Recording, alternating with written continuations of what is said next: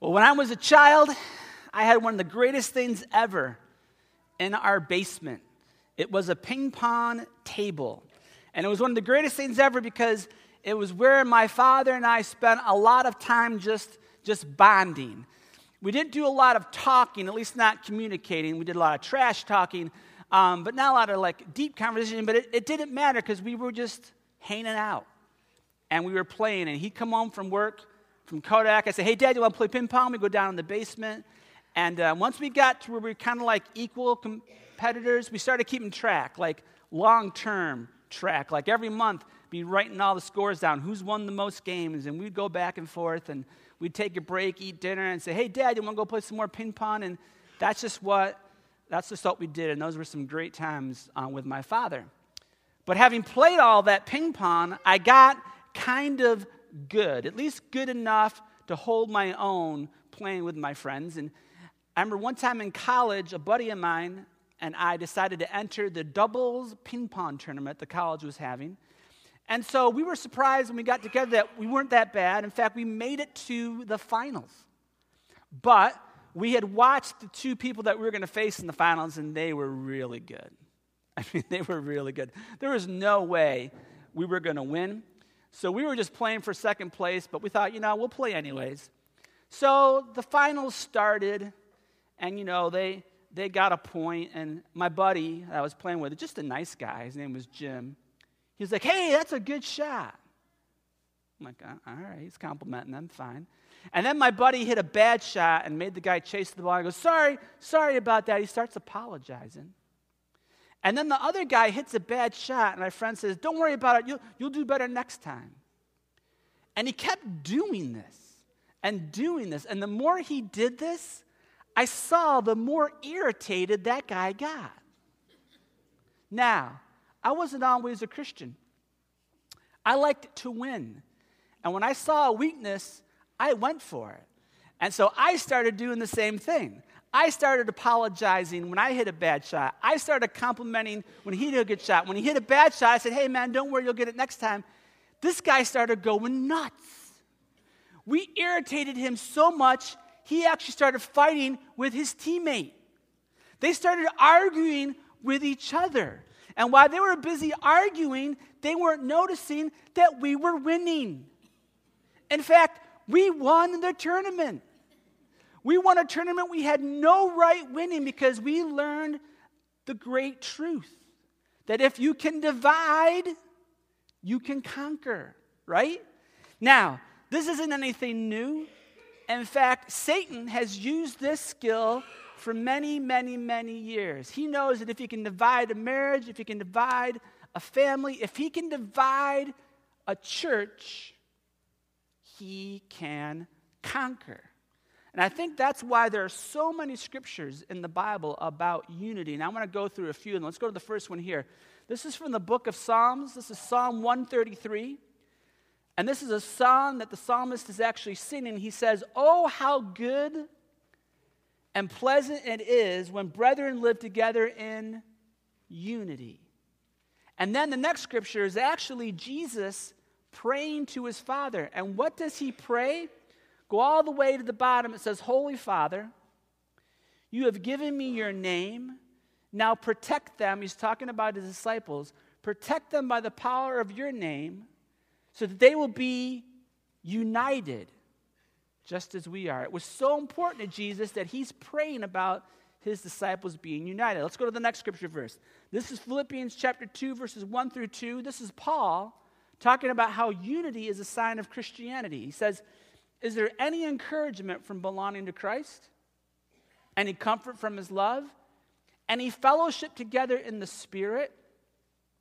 Are your hearts tender and compassionate? Then make me truly happy by agreeing wholeheartedly with each other, loving one another, and working together with one mind and purpose.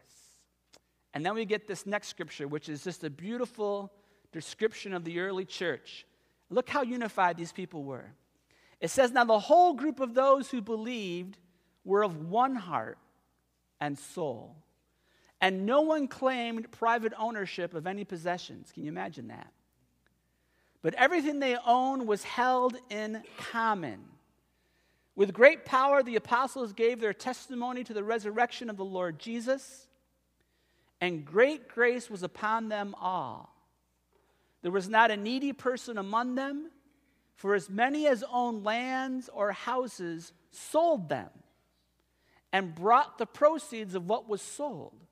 They laid it at the apostles' feet, and it was distributed to each as any had need.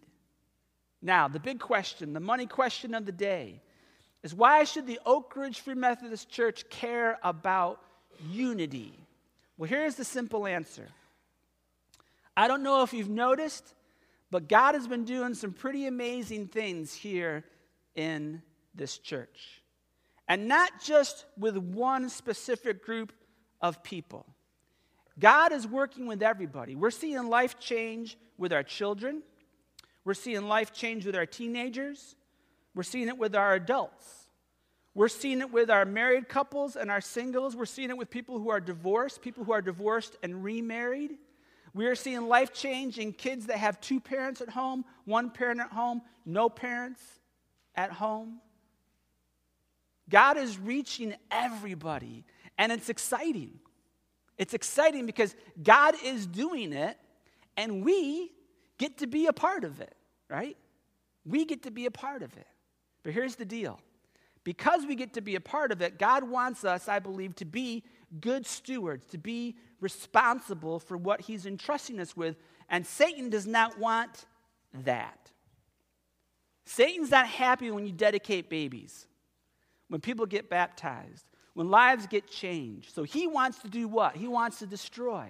And how does he do that with the church? Through division. So it's really important that as a church family, we are unified and we focus on unity. So I want to look at a scripture today. It's actually going to be 1 John chapter 1 verse 1 through chapter 2 verse 2. It'll be up on the screens, but you can follow along in your Bibles.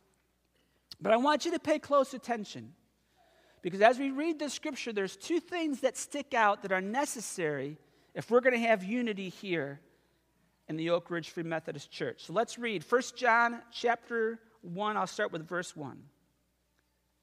We declare to you what was from the beginning, what we have heard, what we have seen with our eyes, what we have looked at and touched with our hands concerning the word of life. This life was revealed, and we have seen it and testified to it, and declared to you the eternal life that was with the Father and was revealed to us. We declare to you what we have seen and heard, so that you also may have fellowship with us. And truly, our fellowship is with the Father and with His Son, Jesus Christ, and we are writing these things so that our joy may be complete. This is the message that we have heard from him and proclaimed to you that God is light and in him there is no darkness at all. Now, if we say we have fellowship with him while we are walking in darkness, we lie. And we do not do what is true. But if we walk in the light, as he himself is in the light, we have fellowship with one another. And the blood of Jesus, his son, cleanses us from all sin. Now, if we say that we have no sin, we deceive ourselves, and the truth is not in us. But if we confess our sins, he who is faithful and just will forgive us our sins and cleanse us from all unrighteousness. Now, if we say that we have not sinned, we make him a liar, and his word is not in us. My little children, I am writing these things to you so that you may not sin. But if anyone does sin, we have an advocate with the Father, Jesus Christ, the righteous. And he is the atoning sacrifice for our sins. And not for ours only, but also for the sins of the whole world. All right. So, what is the first thing we need to do to make sure our church stays unified? It's simply this we need to get rid of our sin. Now, that's a key word there, our. Because, folks, it starts with us, it starts with me getting rid of my sin. It starts with you getting rid of your sin. We have to get rid of our sin if we want unity, because if we don't, then we don't have fellowship with one another. Now, this is difficult because we'd rather point out other people's sins. And we'd rather say, you know what? We'd have unity in this church. We'd have unity in this family. We'd have unity in this marriage if that person would just get their act together and stop sinning. You see, that's more fun because by focusing on other people's sins, we can just forget about our own. But you say to yourself, well, Pastor Chris, that's because my sins are so little and theirs are so big. Well, so says you. But the scriptures tell us that if we say we don't have sin, we make God a liar. And that's not what we're supposed to do. But here's the good news because we have sin, if we go to God and ask for forgiveness, what does He do? He forgives us, and then He cleanses us from all unrighteousness, which makes us ready and able just in case He wants us to help somebody else with their sin. Now, the scriptures use a great illustration about, and it talks about how pull the plank out of your eye before you pull the speck out of someone else's eye. I don't work with wood very often, so I've got a different illustration I'd like to use with you. Um, do you ever notice when people are walking around and they're wearing shirts, but their tag is up in their collar? You ever notice people's tags up in, in their collar? And you just, you just want to go up to them and say, and maybe not say anything, you just really want to go up and just put the collar tag back in, right? Well, how weird would that be if you were in the mall and you went up to a stranger and, like, uh, excuse me, and tried fixing their tag? They might be a little disturbed, right? Especially if they look to see who's fixing their tag and you're sitting there with your shirt and your pants on inside out. So they're sitting there going, okay, so you're giving me fashion advice, and that's how you look. Folks, that's what happens when we say, oh, oh, oh, no, there's no unity because my spouse, my family, my church, they're sinners. I got to go fix them. And you just sit there with your own sin doing nothing about it. What we have to do is clean ourselves up first, right? You clean yourselves up first. And then, and then here's the deal. You say, well, Pastor Chris, don't we help other people with sin? Yes, you do. But let me tell you right now, you don't go looking for it. Because let me tell you, talking to someone about their sin is not fun. Okay? It's not fun. In fact, a lot of times it does not get received very well. So, what you have to do is A, you have to clean yourself up first. B, you have to pray, Lord, I have a spouse, I have a family member, I have a brother or sister in Christ, and there's this sin they're committing, and my heart is breaking for them because it's hurting their lives, and I want to help them. Is this something you want me to do? You ask God first. And then if God gives you the green light and says, Yes, I want you to do something, then you pray, Lord, what do you want me to say? Give me the opportunity. Be with me. You see, Mark and I are really good friends, so if Mark is walking along and he's got a tag sticking out of his shirt, I can go up to Mark and say, Hey, Mark, you got a tag sticking out of your shirt. And he'll say, Oh, thanks. Because we have that relationship. And then maybe you'll say, uh, Pastor Chris, your pants don't match your shirt. Oh, thanks. Because we have a relationship. Folks, that's what you got to do. We've got to develop a relationship with each other. So the person you go up to and say, hey, can I talk to you about something? I'm concerned for you because of the sin.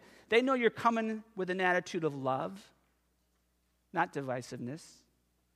And they know that you're there to help them and that you're there to care about them. And they still might not receive it well. But, folks, when we forget about our sins and we start pointing out other people's and we start judging, we start dividing the church.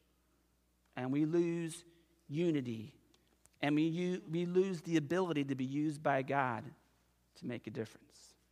So, get rid of our sin. That's number one. Here's the second thing we have to do we have to stay on the message. Stay on message. This is very, very important. All this stuff that we read in the scripture, what did you see that had it that was in common? What did they talk about?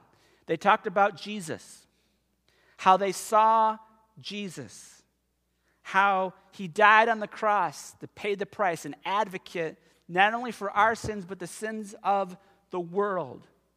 how if we confess our sins, He'll forgive us and He'll cleanse us from all unrighteousness. They stayed on message. Folks, this is our message. You see, some churches are divided because they get off message. Let me give you a crazy, true, but a crazy, silly example. There once was a church board that bumped heads with each other. Ready for this? Over whether or not they should purchase, drum roll, red hymnals or blue hymnals. I kid you not. That was the fight. Some people wanted red, and some people wanted blue. Now, I was not there for the fight. I'm trying to imagine what they were fighting over. I'm imagining people were going, hey, they have to be red hymnals because in the Bible, the words of Jesus are in red. Hello. And then the people that wanted blue hymnals go, wait a minute. No, no, no, no, no. Don't you know that Satan's favorite color is red? Hello. They got to be blue. Can you imagine that just going down? And can you imagine the people like going down to the local Walmart or convenience store, and people that don't know Jesus are listening to them, and they're talking about their church, and instead of talking about what Jesus is doing, they're like, Can you believe they wanted red hymnals? Those people are crazy. They're going to burn. Yes, they are.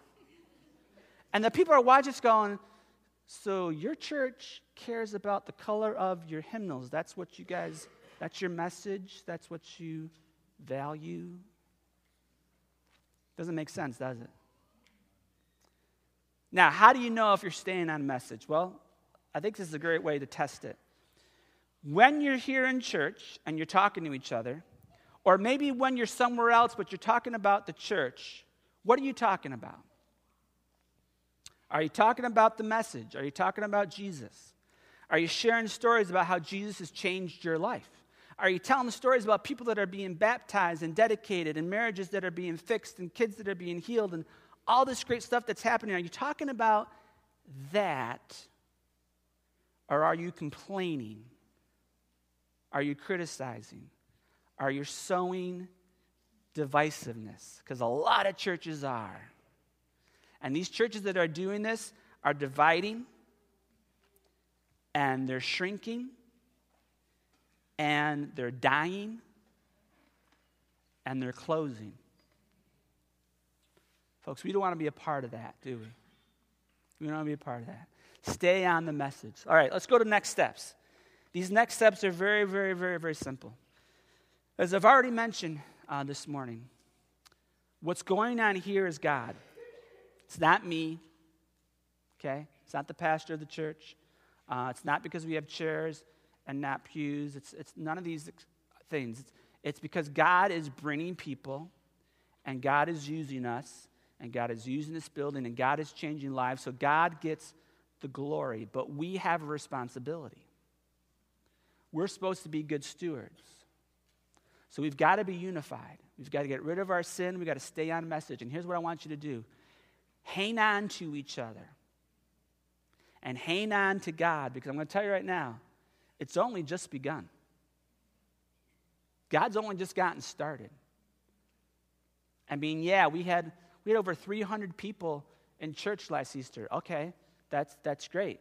But how many thousands and thousands of people are there in this valley that don't know Jesus, that need to hear the message? I mean, I've got no idea what God is going to do. I just know He's doing it. And I just know that as a pastor, I'm excited to be a part of it. I'm excited that I get to watch it. I'm excited that you get to be a part of it. So stay unified, rejoice, and, and enjoy the ride until you get to heaven because it's awesome. And yeah, this is not correct English, but it's going to get awesomer